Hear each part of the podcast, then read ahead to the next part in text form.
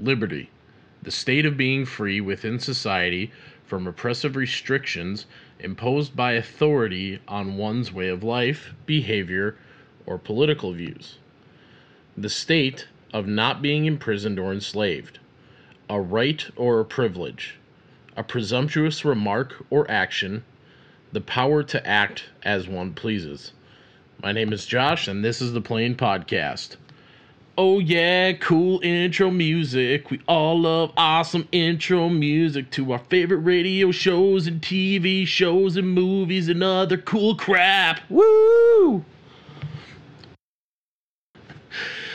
I swear someday I will have intro music. I'm I'm working on it. I'm trying to get something going with it. Unfortunately, even if I'm a halfway decent singer, I'm not much of an instrumentalist, and I don't own a uh, alto saxophone anymore, so there really isn't uh, much for me to do there, but I am working on it. I will have intro music soon. I apologize. You got to put up with my silly B S for the time being. But welcome. Welcome to the Plane Podcast, Plane Nation. That is what I am calling you guys from now on. You are the Plane Nation. For those of you who at least enjoy listening to me every once in a while here. This is episode three, and in this episode, we are going over some gaming news, a uh, few tidbits there.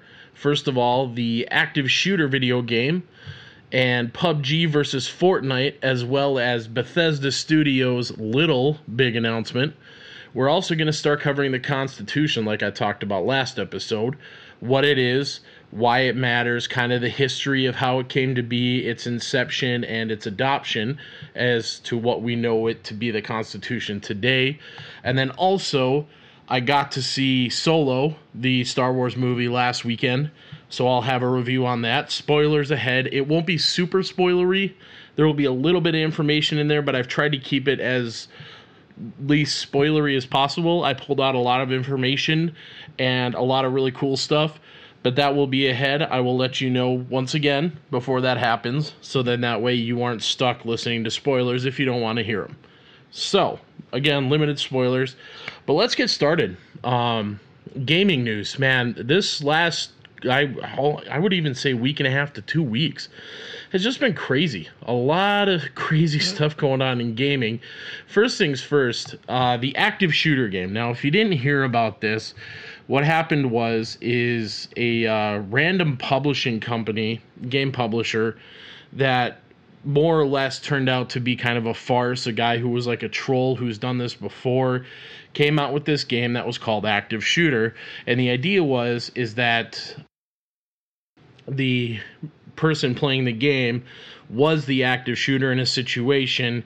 Now, I don't know the super fine details, but there is a U S A Today article that I found that actually covers it pretty well. And it goes like this. The owner of the video game marketplace Steam, which is the uh, game publishing corporation Valve, said it that said that it removed a game called Active Shooter where players could simulate a school shooting, well, a shooting. I don't know that it was technically school shooting, but at least a shooting. A premise that sparked a ton of outrage with all the school shootings that have been going on lately in Florida, Texas, now Indiana. Valve Corporation said it pulled Active Shooter, which was scheduled to launch on the Steam platform on June sixth. Now, what Steam is, if you don't know, Steam offers a developer program allowing small indie designers to publish their own video games. You know, and Steam is also a uh, P C platform. It's a it's a P C platform for P C gamers. I have a few games on Steam, not really some indie stuff, but older stuff that's hard to find, like Command, older Command and Conquer games, Final Fantasy seven, some free stuff I've gotten through E A, things like that. So that's what I use Steam for, personally. But anyway, uh, Active Shooter was described as a quote-unquote dynamic SWAT simulator where players can choose to work as the member of a SWAT team attempting to disarm the shooter, or you could be the shooter themselves. Now, after investigating the controversy surrounding the game, Valve learned the person who they identified, and I'm going to butcher this, Ata Burdiev, Burdiev? was behind the game's publisher, which he called Revived Games, and developed using the ACID program. Now, this guy, the this Ata Burdiev guy, was called a troll with a history of customer abuse, publishing copyrighted material, and user review man- manipulation, according to Valve spokesman Doug Lombardi. In the game, a box to the left of the screen kept track of how many police officers and how many civilians were killed. A video featuring the game briefly shows what appears to be the shooter firing at civilians as they attempt to run away in fear. The video game angered lawmakers and, again, the parents of school shooting victims.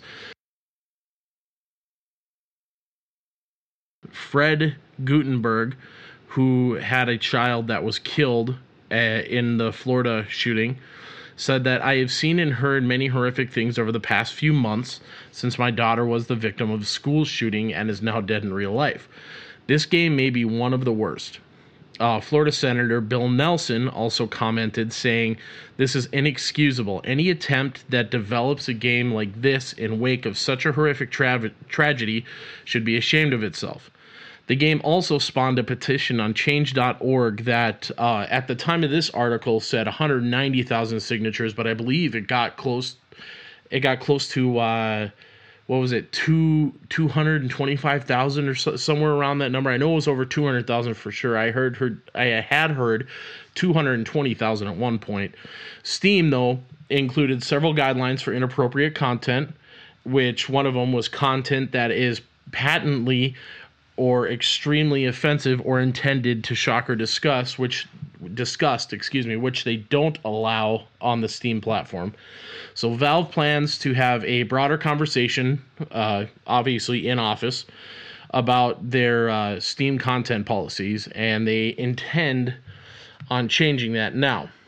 Internet trolls, typically anonymous users who prank the unsuspecting uh, masses or social media, have used incidents like this to basically get attention, and the general consensus about this is that the creator behind the game, all he was trying to do was make a quick buck off of being a shock artist, because that's what he's done before.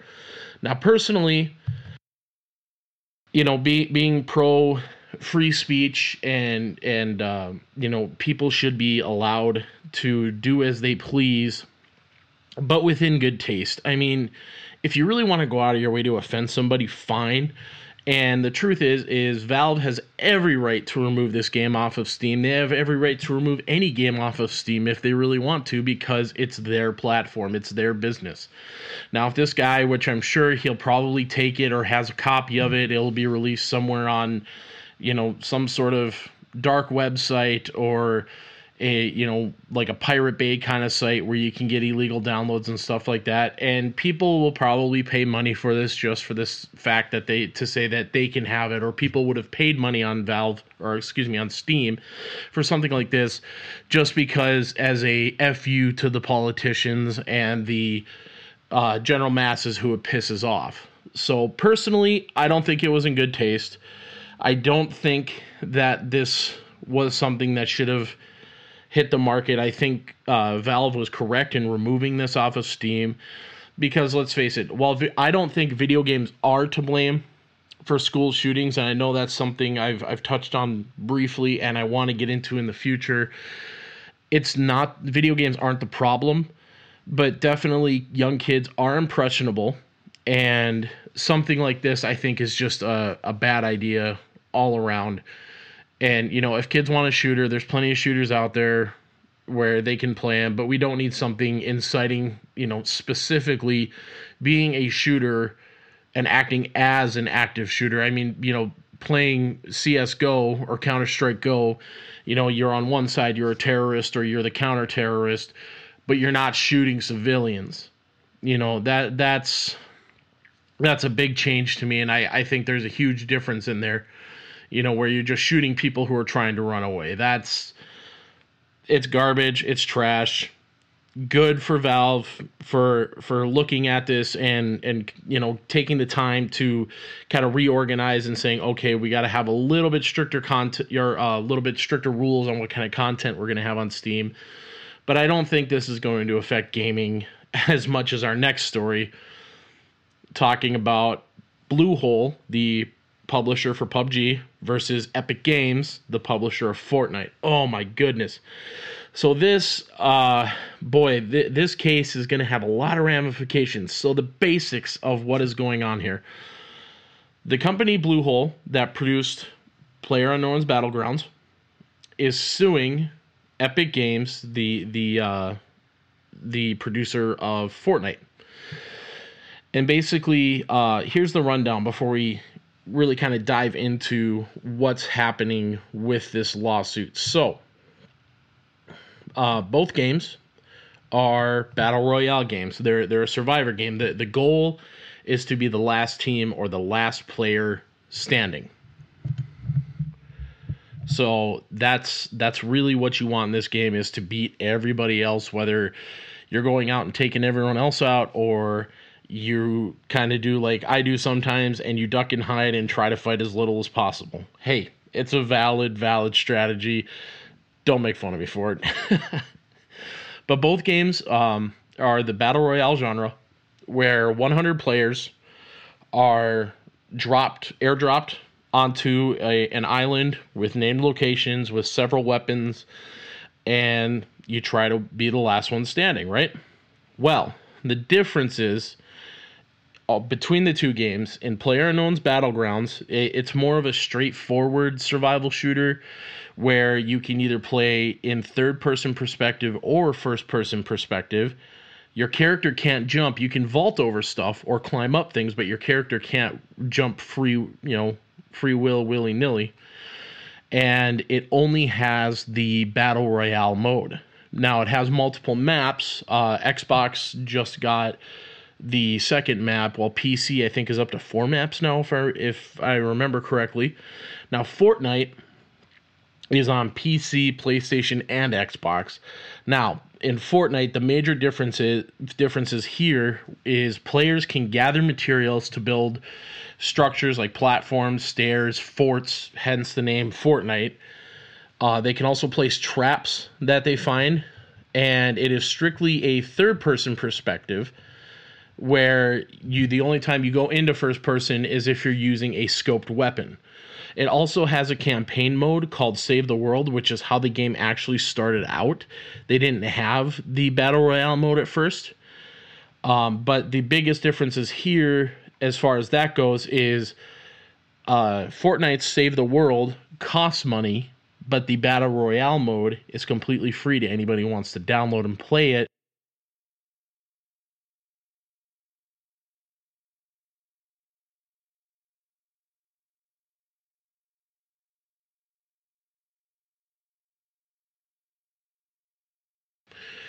P U B G, you have to pay for in order to have access to it, but at least from my experience on Xbox so far, they don't actually charge you anymore for playing or for uh, the extra content, like the new map that they just released.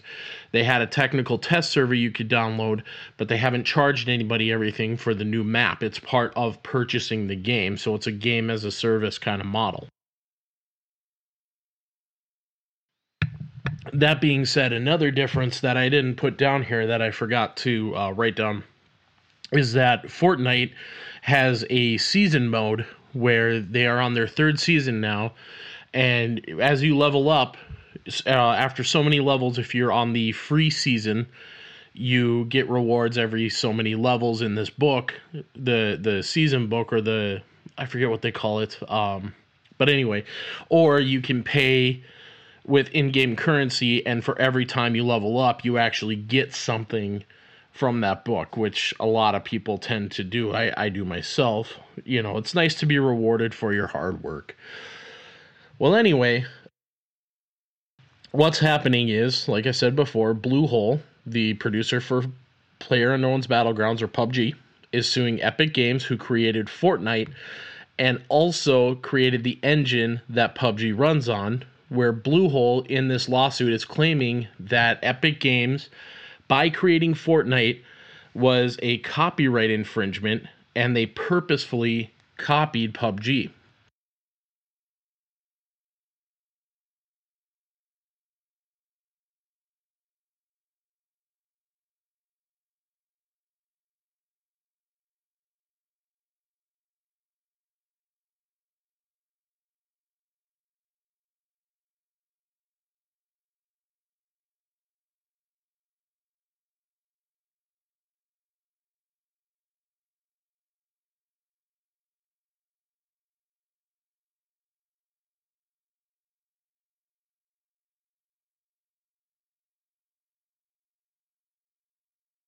okay, there's an article I found here um, regarding this website.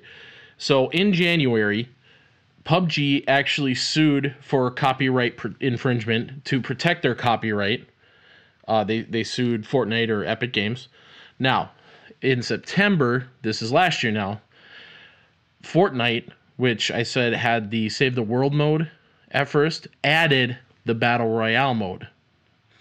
P U B G, which again is a subsidiary of Blue Hole, said it was unsure how to respond to Fortnite's new game mode since the quote-unquote core elements and user experience appear to be the same, hence the lawsuit in January. Now, the two firms have been connected before.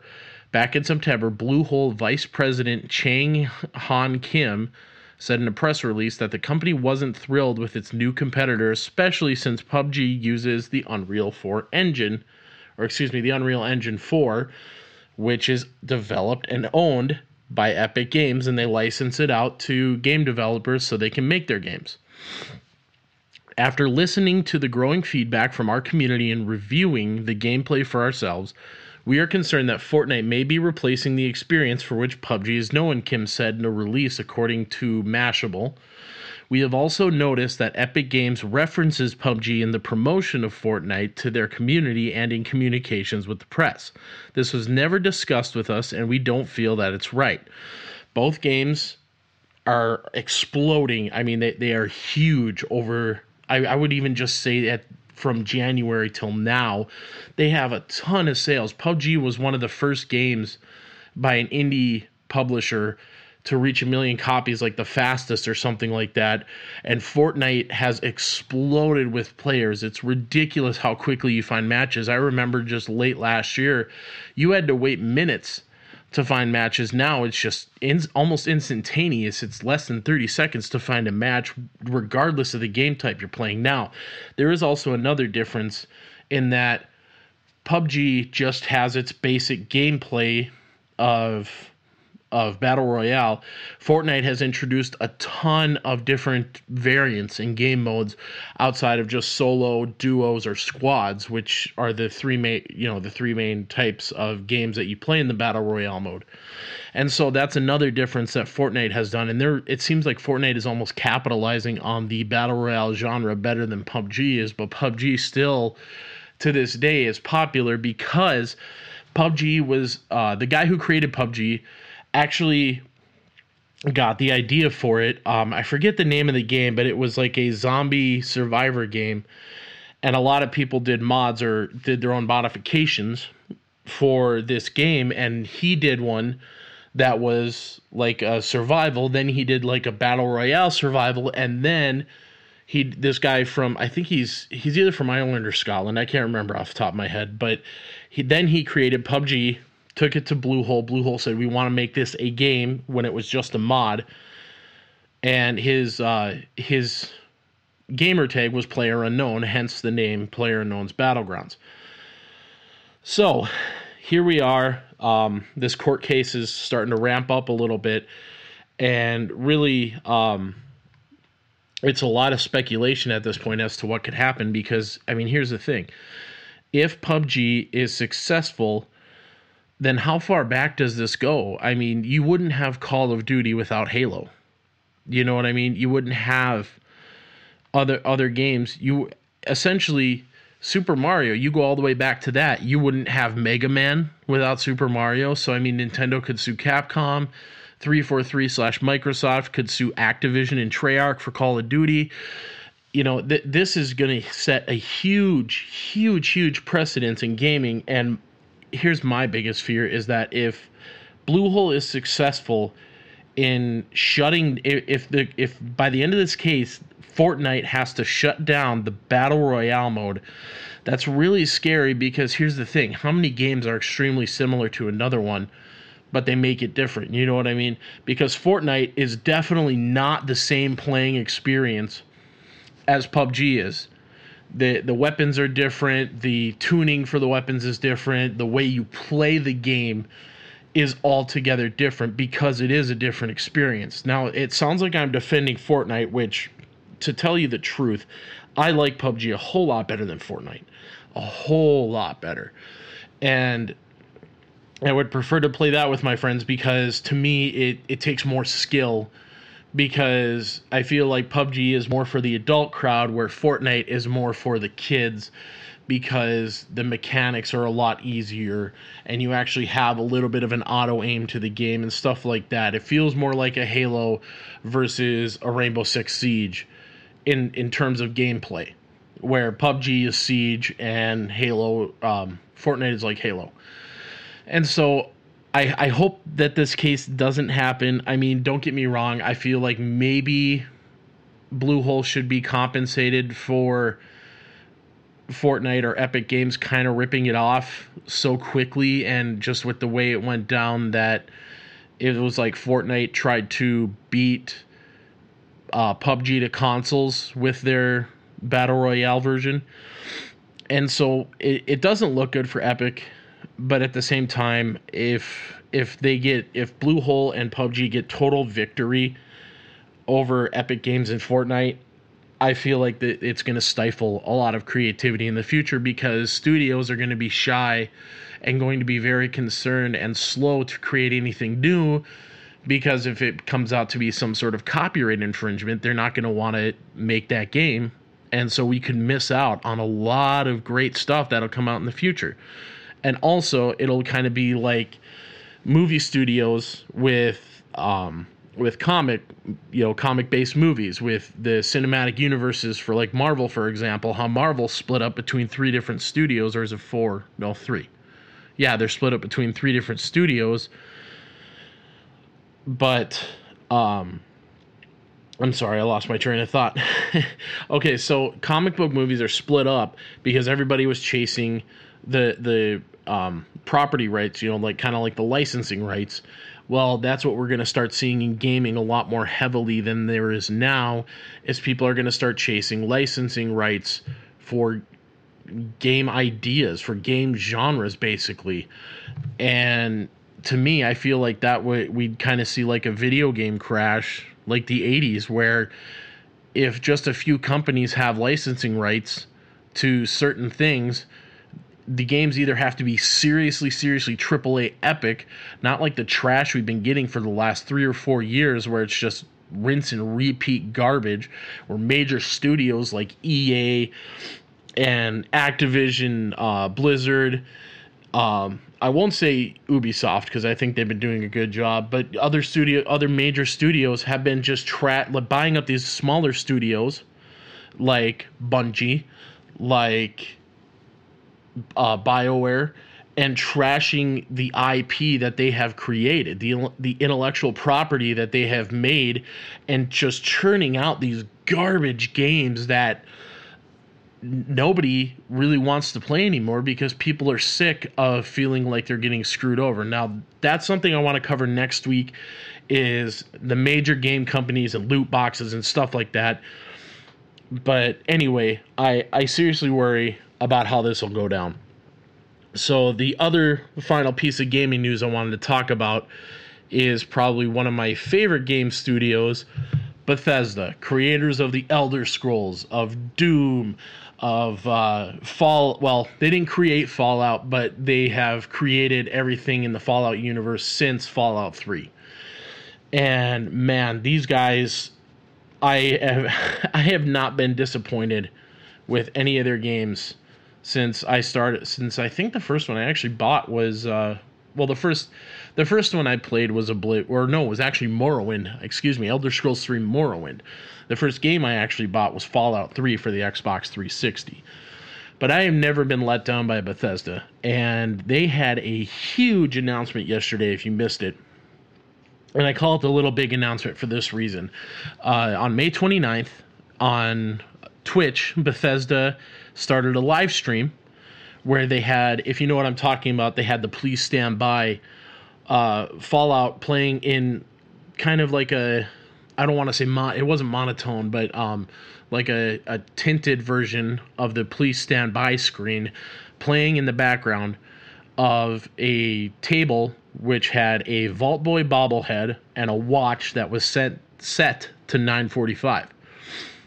A few random things happened.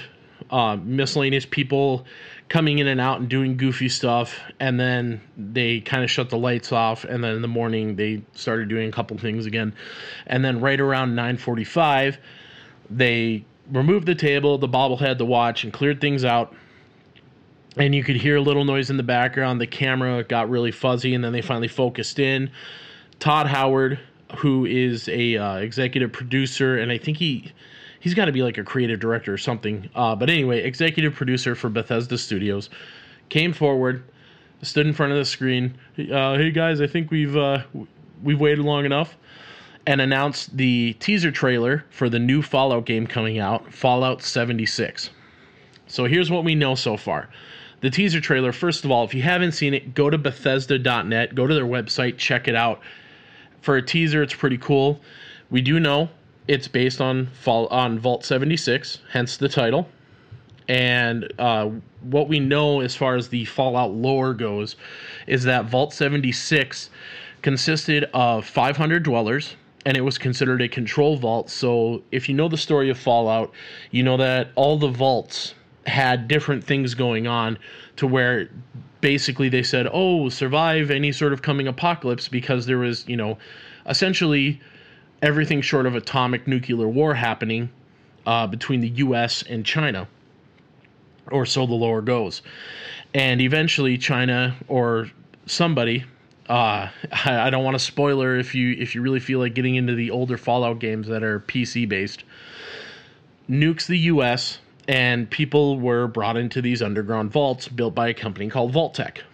And each vault had a different appeal or system to it, but there were vaults that were considered control vaults that were that did what they were supposed to. They were supposed to shield the people from atomic from nuclear blasts, and then eventually the vaults were to open and the people would go out and repopulate the earth. Well, Vault seventy-six consisted of five hundred dwellers, and the doors were set to open twenty years after they were sealed in, and that year was twenty seventy-seven, when they were sealed in when the bombs fell. Now, the idea is is that ideally it would be set in twenty ninety-seven in the Fallout universe, but we see a brief look at a Pip-Boy in the teaser trailer where the year says twenty-one oh two. So that wouldn't be horribly after what's happened, but a little bit longer than the twenty years. Now, this would actually be kind of a prequel to the entire Fallout series, starting with Fallout one on P C through Fallout two, all the way through three, New Vegas, and Fallout four. Because I believe Fallout one takes place, what is it? Is it like one hundred years or something like that? Or I, I know it's more than twenty anyway. I, I don't know off the top of my head. And a buddy of mine would, unfortunately, he won't be here till tomorrow. He could tell me. But anyway, um, so this would be essentially the first happening in the Fallout series. And also, the date on that Pip-Boy reads October twenty-first, so there's a lot of speculation that the game is going to be released on October twenty-first. But Bethesda has already said that they will uh, talk more about it when E three comes up. I believe that's next month in June. Or if you're listening now, it is June. Uh, it's still May for me right now.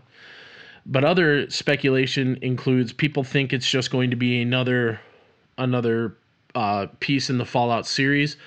Personally, I think this is going to be more like Elder Scrolls Legends. If you don't know anything about Elder Scrolls Legends, it's an Elder Scrolls MMORPG, which is massive multiplayer online role-playing game. Uh, other games that are in that genre are World of Warcraft, which is the most or the most um, recognized one, I guess I'll say. And there, there's a million other games like that. Destiny is technically an M M O. But anyway, Elder Scrolls Legends takes place before the first Elder Scrolls game.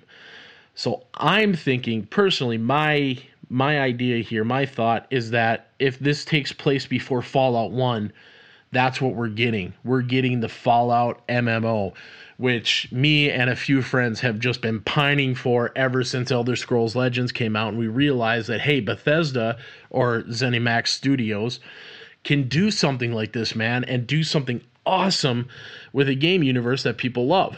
So I'm really, really hoping that that's the case. I'm really hoping that that's how this goes down. Again, go watch the teaser trailer. You can probably find it on YouTube if you don't want to go to Bethesda's website. Totally worth it. It's pretty cool.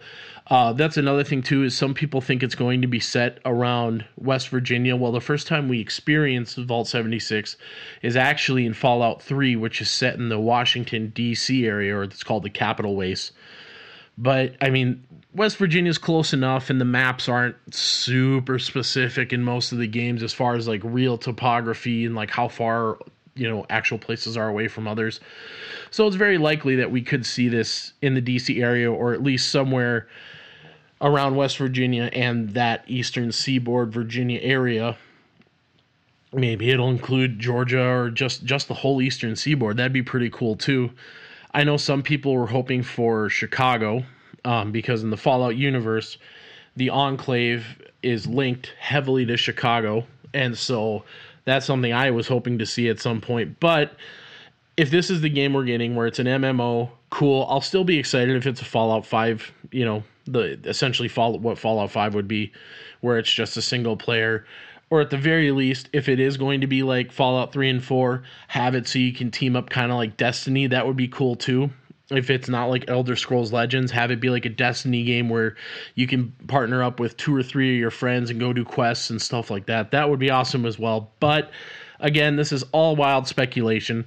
Nobody knows what it's actually going to be, what the gameplay is going to be, and I can guarantee you that E three is going to be packed when Bethesda's giving their presentation, and it is going to be probably one of the biggest nights of E three.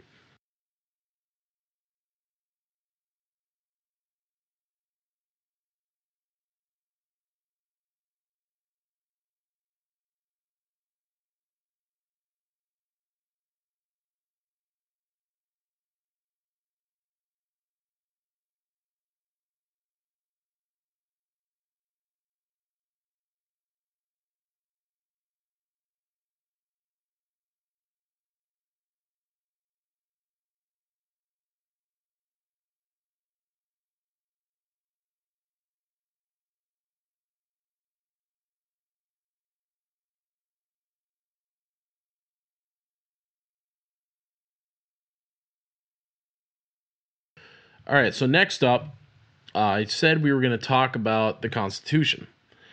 Now, the reason I want to kind of get into this stuff is because even though probably a lot of us learned, whether you were in public school, private school, or homeschooled, in your social studies classes, you learned a little bit about the Constitution, about the bill. You probably learned what the Bill of Rights was. Maybe you memorized it, maybe you didn't. You probably learned about the Declaration and the preamble. And that was probably about it, you know, and, you, you know, a few things here and there and, you know, uh, events that happened in America or the colonies at the time. But I feel like it's important, especially with a lot of stuff I see today on, on Facebook and Twitter and in the news. You know, people say, oh, that's unconstitutional. How many of us know what that actually means? How many of us can, can say that with confidence that, you know, a president or a senator or somebody in the in the federal government does something and it's actually unconstitutional? Do we know that for, for a fact? Can you say that one hundred percent? Now, I know a few of you are heavily into government and politics and law, and so you probably do.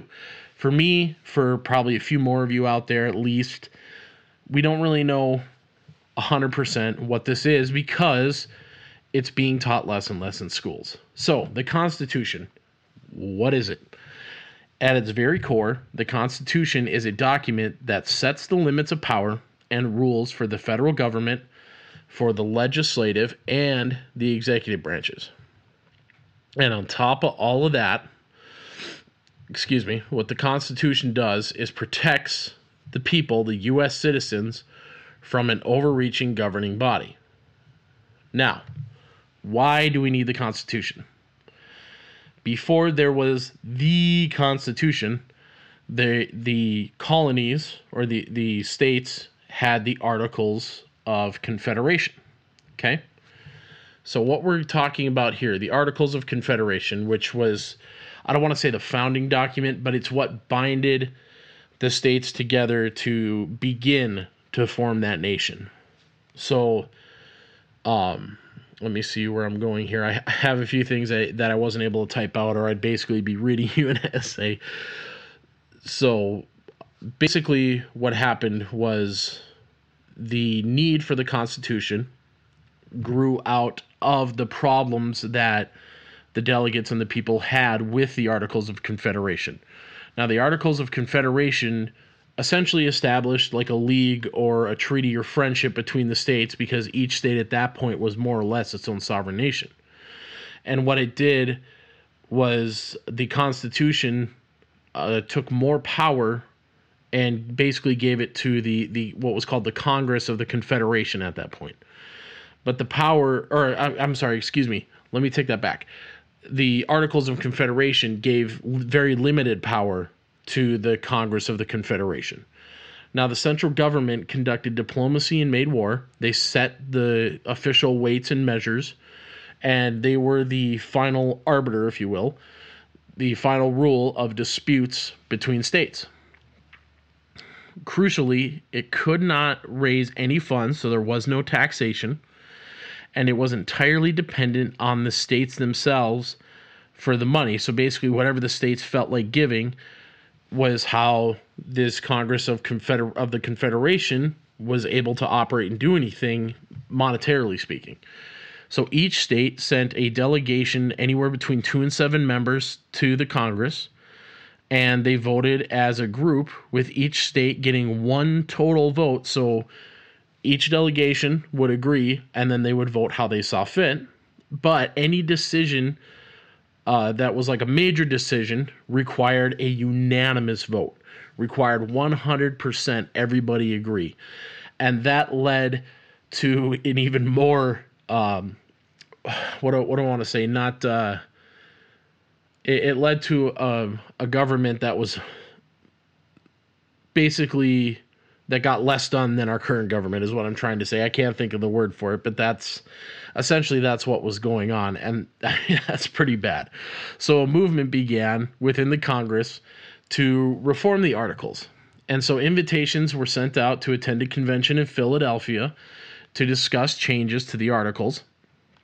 And that was in seventeen eighty-seven. So in May of that year, delegates from twelve of the thirteen states, Rhode Island, sat out. They refused to send anybody. So these delegates convened in Philadelphia to begin the work of redesigning what was their current government. The delegates of the Constitutional Convention quickly began drafting a new constitution for the United States. So that is why we needed the, the first one, was to tie the states together, the Articles of the Confederation. And then they realized that there were a lot of problems, and not that they wanted the the federal or the central government to have a ton of power, excuse me, but they needed a little more power, because they were realizing at this time that if they were going to be their own state, the states couldn't be independent sovereign nations just by themselves. There had to be something more tying them together. So the Continental Congress, which they started calling themselves, adopted, um, or which they were initially called, excuse me, I, I apologize. So the Continental Congress adopted the Articles of Confederation on November fifteenth of seventeen seventy-seven. So this is after the Declaration of Independence. The Articles of Confederation weren't ratified or totally accepted by all thirteen states until March first of seventeen eighty-one, so four years later. Oh, well, um, not quite, three and a half years, close to four. And so, again, the the uh, the Articles of Confederation were a loose agreement between all the states to basically act in the best interest of all the people. So a little timeline that I was able to find here on the Library of Congress's website kind of gives a brief history or a brief rundown of the Articles of Confederation and moving into um, the Constitution itself. So June June eleventh of seventeen seventy-six, Continental Congress resolved that a committee was to be appointed to prepare and digest the form of a confederation to be entered in between the colonies, an agreement between the colonies. The next day, the committee members were appointed, and so they started writing it.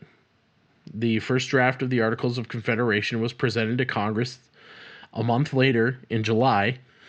Then we fast forward to November of seventeen seventy-seven. They adopted the Articles of Confederation. Two days later, the articles were submitted to the states with a request for immediate action. So that way the governors of the states would, and, and the, the state ruling bodies would accept the Articles of Confederation. Next year, June twenty-fifth of seventeen seventy-eight, a committee of three was p- appointed to prepare the form of a ratification of the Articles of Confederation. The next day, June twenty-sixth, the Articles of Confederation were ordered to be engrossed. June twenty-seventh, the first engrossed copy was found to be incorrect, and a second copy was ordered. Fast forward from June twenty-seventh of seventeen seventy-eight to July ninth, the second engrossed copy of the Articles of Confederation was signed and ratified by delegates from eight states, which included New Hampshire, Massachusetts, Rhode Island, Connecticut, New York, Pennsylvania, Virginia, and South Carolina. Now, uh, it'd be twelve days later, on July twenty-first, North Carolina signed and ratified. Three days later, Georgia, there are the delegates from delegates from Georgia, signed and ratified. Then in November of twenty-sixth of that year, New Jersey signed and ratified. May fifth, Delaware. March first, uh, excuse me, May fifth of seventeen seventy-nine. So almost a, a half a year later, Delaware signed. And then almost another year later, or almost two years later, excuse me, in March first of seventeen eighty-one, Maryland ratified. And so at that point, all thirteen states had ratified the Articles of Confederation, March first of seventeen eighty-one. Then February twenty-first of seventeen eighty-seven, six years later, Congress approved a plan to hold their convention in Philadelphia to revise the Articles of Confederation, and that's where they came up with the idea of the Constitution. The uh, Constitution, or excuse me, the uh, meeting was set in Philadelphia. And so the Constitutional Convention began. Now, the big idea was to fix the Articles of Confederation and to create a government with not overreaching power, but enough power to act on a national level in the best interest of the people, but without so much power that what the founders considered fundamental rights would be at risk. One way that this was accomplished was to separate the power, gov- the power of government into three branches, and that's where you get your legislative, your lawmakers, your executive, so that'd be your, your president. Your current day would be president, F B I, his uh, the Department of Justice, and his cabinet, and then the judicial, which is the Supreme Court. Now, the concern arose largely out of the experience that the delegates had with the King of England and, par- and Parliament. The powers of each branch uh, of the Constitution were assigned to were were assigned accordingly, excuse me. And the ultimate power, though, was saved for the states, so that way basically the the ruling was was that the government could not tell the states what to do, but the states could tell the government what to do. So much of the debate, which was conducted in secret so that the delegates were able to actually speak their minds freely without being, you know, attacked or persecuted, focused on the the form that the new legislature would take. Two plans competed to become the new government. The first plan was called the Virginia Plan, which apportioned representation based on population of each state, and the other plan, which was called the New Jersey Plan, which gave each state an equal vote in Congress. So the Virginia Plan obviously was supported by the larger states, while the New Jersey Plan was supported and preferred by the smaller states. In the end, they settled on what they called the Great Compromise, or sometimes called the Connecticut Compromise, if you're really diving into history, in which the House of Representatives represent the people by the amount of their population, and the Senate, which hosts a little more power than the House of Representatives, would represent the states equally. And so the president would be elected by the Electoral College, and the plan called for an independent judiciary, the Supreme Court. The founders also took a lot of time to establish the relationship between the states. States were required to give what they called full faith and credit to the laws, records, contracts, and judicial proceedings of other states. Although Congress was able, the ruling was Congress would be able to regulate the manner in which the states shared their records so that it was ideally the same, so each state wasn't doing its own thing. And Congress was able to define the scope of this clause. States were barred from discriminating against citizens of other states in any way, and states could not enact tariffs against other states. And they must also extradite anybody accused of crimes to whatever other state for trial. So these were the basic things that were laid down for the constitutions uh, for the Constitution, but the founders also specified the process by which the Constitution could be amended. Now that's where we start getting into the Bill of Rights and the, I believe there's twenty-seven amendments, if I remember correctly. And so since its ratification, yep, I was right. the const- so the founders also specified, though, the process to which the Constitution may be amended, because they were smart enough to realize that society changes, people change, and that at least at the time, the United States was growing and it was going to continue to grow. So, since then, the Constitution has been amended twenty-seven times, and in order to prevent any stupid arbitrary arbitrary I can't talk today. I'm sorry. Arbitrary changes. The process for making the amendments is pretty much the longest process that all of Congress can go through. So, an amendment may be proposed by a two-thirds vote of both houses of Congress. So that's your your House of Representatives and your Senate. If two-thirds or if two-thirds of the states request one. So like right now, there is the um oh, why can't I think of it? I'm having another brain fart again. I I am so sorry. I don't know why my brain is shutting down. But basically, there is a movement out there for all the states to come together. Uh, uh, convention. I, I forget what it's called, but it's... Oh, Constitutional Convention. Yeah, Convention of States. Okay, so there is a there is... a movement out there for a convention of states to happen. That's what this is called, where two-thirds of the states request an amendment um, in order to, you know, to have one. And so, like, right now, the big thing that the uh, constant the convention of states, excuse me, is moving for is to set term limits on Congress. And so that's something that's out there right now. So the amendment must be ratified by three-fourths or seventy-five percent of state legislatures, or three-fourths of conventions called in each state for ratification.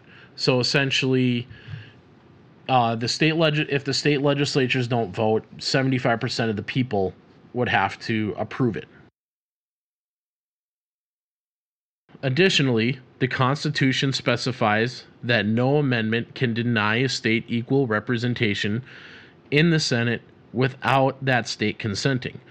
And also, amendments have traditionally specified a time frame in which the... So if a convention of states were to happen, for the convention of states to propose that we set term limits on Congress, then um, they usually would set a time frame like, okay, so if we're going to do this, then the amendment has, you know, five years to pass for the, the seventy-five percent majority that it needs by the people of each state or the, those states' legislatures. Continuing on, with the details and the language of the Constitution decided, the convention got down to the work of actually setting the Constitution on paper, writing it down, and it was written by a delegate of Pennsylvania who was Governor Morris, and the job allowed him some reign over the actual punctuation and a few clauses in the Constitution, and he is also credited historically for the famous preamble quoted at the top, or quoted at the, uh, the well, the preamble is like the, the first paragraph of the Constitution. So on September seventeenth in seventeen eighty-seven, thirty-nine of the fifty-five delegates signed the new document, with many who refused to sign object, objecting because of the purpose of the lack of amendments to the Constitution, the lack of rights that was provided and secured to the people. And at least one delegate refused to sign the Constitution uh, because of how slavery was protected at the time and the slave trade. So you have that in there as well. And the preamble of the Constitution goes like this. We, the people of the United States, in order to perform, or excuse me, in order to form a more perfect union, establish justice, ensure domestic tranquility, provide for the common defense, promote the general welfare, and secure the blessings of liberty to ourselves and our posterity, to ordain and establish this Constitution for the United States of America. Basically, that is what helped form the states and form what is our current government. So when something is unconstitutional, it either goes against an amendment or against what is actually in the Constitution of the United States. So what I was going to do, or at least the idea was, is I was actually going to read through some of these, through some of the articles, and there's several sections to the articles. But I'm a little tongue-tied today, and I've been a little brain farty. I mean, even Article one just has ten sections in it on its own. So we'll begin going through the articles next week. And uh, I, you know what, actually what I'm going to do, I'll just do a couple of separate uh, podcasts just kind of on their own, where I'll go through a few of the articles, because the Constitution itself actually has seven articles. So Article one has ten sections, Article two has four, Article three has three, Article four has four, then you have Article five, six, and then Article seven, which just involves specifics about the thirteen colonies, about each state at that time. So what I'll do is I'll record separately so we can kind of go through that. But what I want to do next week is start breaking down the Bill of Rights, the first ten amendments to the Constitution, so we can kind of start understanding those a little bit more and really grinding into them and what they mean.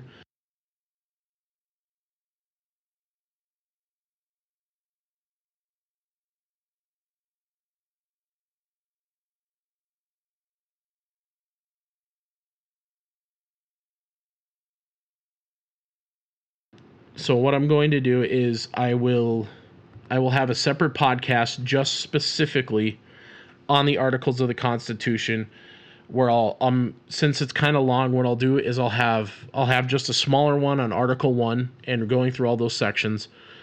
And well, actually, you know what? I changed my mind on that. What I'm going to do is I'll, I'll just do one separate podcast on all the articles of the Constitution, so that way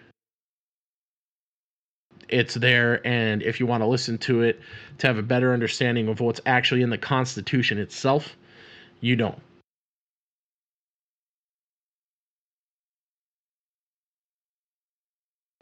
All right, with that being said, warning, warning, warning, danger, Will Robinson. Spoilers ahead. We are reviewing the Solo movies, a Star Wars story. Man, Solo was awesome. Honestly, out of the new four Star Wars movies, being The Force Awakens, Last Jedi, Rogue One, and Solo, I would have to say that Solo, personally, just for me, because I really like the expanded universe, Solo squeaked by as my favorite movie for me. Then it's a tie between Force Awakens and Rogue, that, well, I guess it would be Solo, Force Awakens, Rogue One being really close, and then the dumpster fire that was Last Jedi. And I will gladly, if somebody even wants to be on the show, uh, once I finally figure out how to run having a guest on through like Facebook chat or Skype or something like that, I'm going to be working on that over the next couple of weeks so I can actually have guests on the show. But anyway, um, if you want to debate that with me and just talk Star Wars, go ahead and get at me. You can you can get a hold of me through the email, which is theplainpodcast at gmail dot com. You can look me up by the same name, The Plain Podcast, on Facebook, at The Plain Podcast on Twitter. I am currently releasing stuff on SoundCloud, but I am also in the process of getting approved to drop my podcast on iTunes. So I'm really excited for that. Now, for those of you who are still going to stay here, we're going to jump in. For those of you jumping out, please come back and check uh, probably in about seven to ten days of when I release this one, because I will have the Articles of the Constitution up very, very soon. Also, uh, have a nice rest of your week. Ha- enjoy June. Enjoy the spring rolling into summer, which we pretty much already have summer anyway, at least I know in North Dakota we do. I've heard that in Minnesota, Wisconsin, probably Indiana, and wherever else you might live. Thunderstorms, hot weather, good times. So you who are jumping off to not hear anything about Solo, thanks for stopping by. I appreciate it, and I'll see you next time. For those of you here staying for the Solo movie review, first we're going to start with the plot. So the plot of the story is at the core is how Han Solo became the good-hearted smuggler that we know and love today. So what happens is it starts out, Han Solo is on a planet called Corellia, and him and his girlfriend, girlfriend, excuse me, who is played by Emilia Clarke, are kids trying to escape like this partial indentured servitude slavery deal that they have going on there. It's basically like a, an industrialized planet. And so they're trying to get out. He makes it out. She doesn't make it out. And, and in order to escape, he joins the Imperial Army. But he wants to become a pilot. And that's his thing is, oh, I'm a great pilot. I'm a great pilot.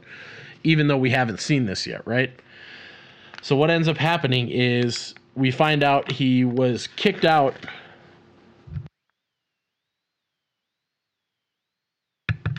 He was kicked out of the Imperial Academy. So that way he wasn't a pilot, and he became a ground troop, infantry, a grunt.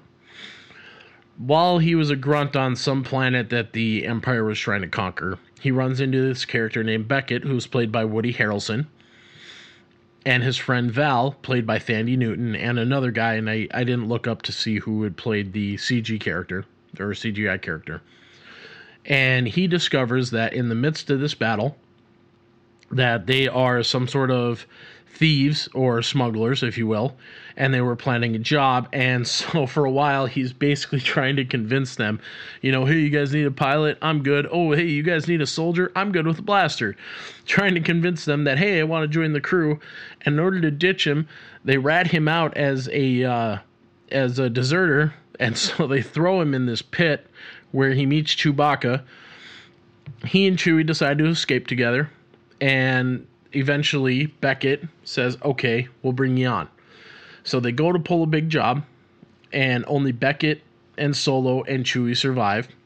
They lose the goods in the process and find out that they have to answer to this crime lord named Dryden Voss, who is the leader of the Crimson Dawn, which is kind of like the Hutts or any sort of other illegal organization.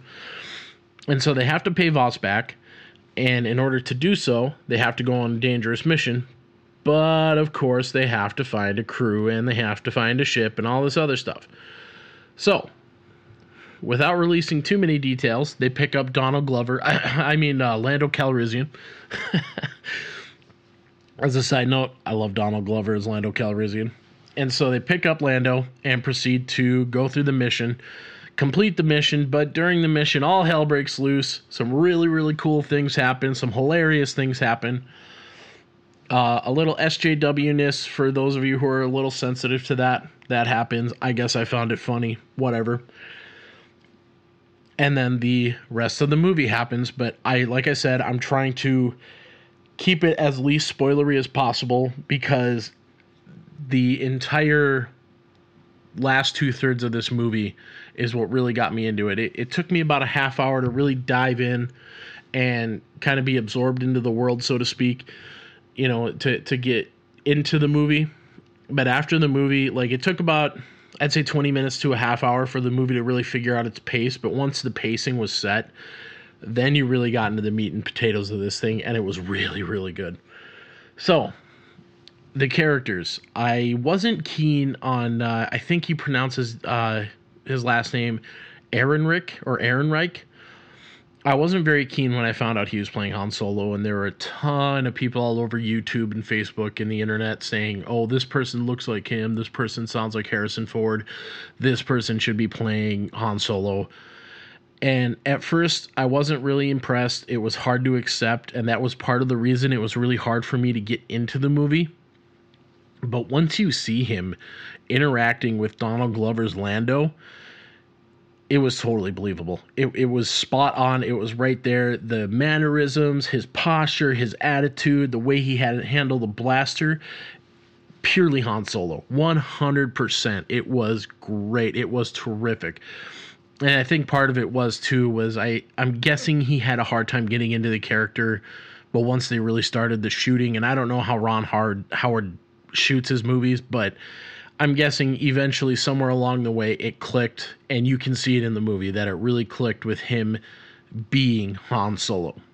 Now, as far as Don or Donnie, as far as Donald Glover goes, man, I was really surprised. I, to be honest, I was with all the controversy surrounding his music video and stuff. I was kind of like, eh, is this really what we're gonna see? Because he's supposed to be a pansexual, according to one of the writers, and.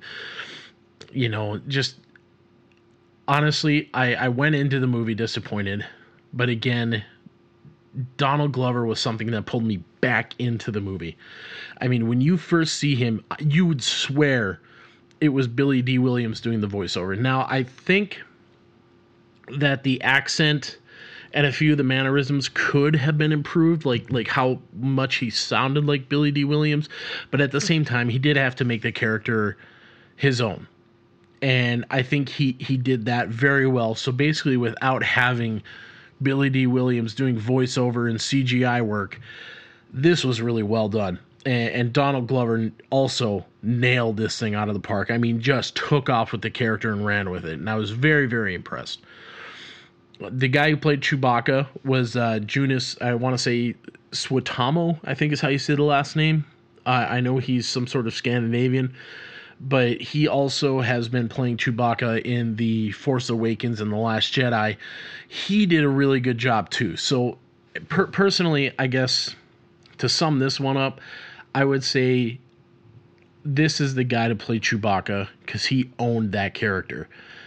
Anyone outside of Peter Mayhew would be trash compared to this guy. And, and these are the only two people, in, in my opinion, who should ever play Chewbacca ever again. Enough said. Woody Harrelson's character, uh, Paul Bettany, Emilia Clarke, they all did really good jobs. I, I'm a pretty big, well, I wouldn't say I'm a big fan, but I like Woody Harrelson. I liked him in Zombieland. I liked him in the uh, the Hunger Games. I liked him in Now You Now You See Me. Woody Harrelson is just an actor who, I don't I don't think he's a method actor, but man, he just grabs the roles that he has and just owns them, just really becomes that person. And same with Paul Bettany. It was a little weird to uh, to see Vision in Star Wars. No, he doesn't look anything like the Vision. He does do a little makeup, but it, it was a little hard at first because when he started talking, all I could think was Vision because that's all we've really seen Paul Bettany in in the last couple of years is Marvel Cinematic Universe.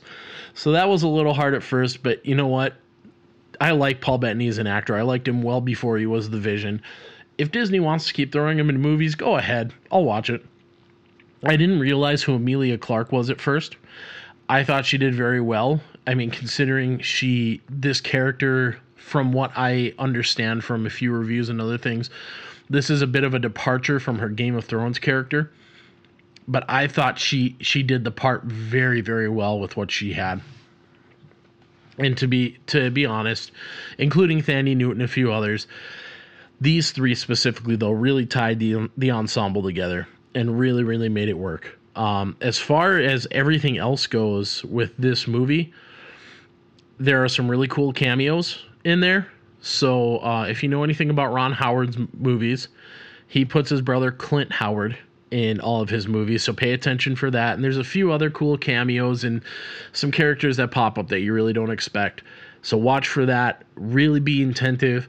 Use the bathroom before the movie because once you get past that first twenty to thirty minutes, you don't want to leave. You you may not be on the edge of your seat necessarily, but hopefully you'll be involved enough in the movie that you won't want to take off. So my uh, my impressions on the movie, I guess, if you haven't caught it yet, is uh, I remember going into it concerned that this was going to be the S J W crap fest dumpster fire the way The Last Jedi was. To some extent, there was a little bit, like I mentioned before, but I found it more hilarious and funny than the forced S J W garbage that was in Last Jedi that really just got shoved in your face and shoved down your throat. And I would like, I mean, just spe- speculating, I want to credit Ron Howard with that because I think he's probably more of an old school guy. He's not really one of those outspoken, uppity Hollywood types that you see getting awards all the time. But I left the movie feeling the way I did with Rogue One. At first, feeling like, oh, great, really? Like, okay, this is a money grab. It's going to be trash. It's going to be garbage. No crawl. New characters that we don't know anything about or care about. And all the main characters are, you know, a, a side story, basically. But... Um, excuse me, that, that's the way I entered into the movie, but I left the movie feeling the way I did with Rogue One, and that there could be, if if done right and done well, keeping the politics out of the movie, I feel like these anthology films could be a huge, huge new direction for Star Wars. And I'm not saying, you know, deviate from the current course with the new trilogy, but I mean, there's so many stories to be told here. Just an insane amount. You could go with Boba Fett.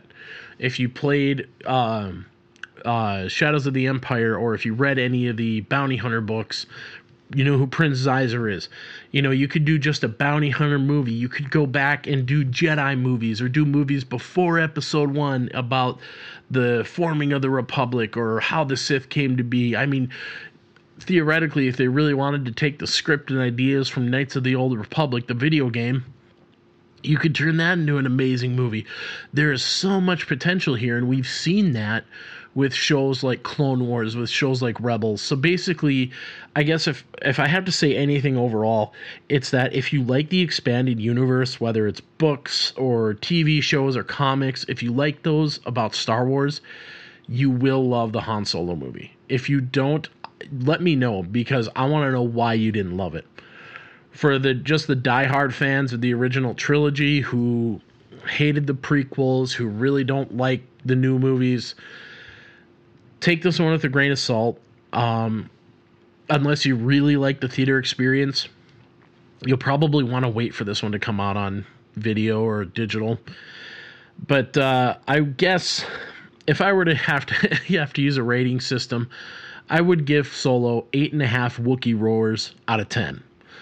So again, if you like the anthology, if you like the expanded universe of Star Wars, the video games, comics, shows, books, definitely, definitely go see this one in theaters. If you're a diehard, just the trilogy, original trilogy, and that's it, wait for it to come out on video. But anyway, that's enough out of me for today. I didn't want to have to make this one a two-parter. So I hope you guys have a great weekend. I hope you have a great week. I hope you have fun. Hopefully you're not getting into trouble. I know I'm not, at least yet. But that, with that being said, I got to end this, get it edited and uploaded so I don't get in trouble by the time I get home. And you know what? Just have a good time, Plain Nation. God bless, and I'll see you on the next episode.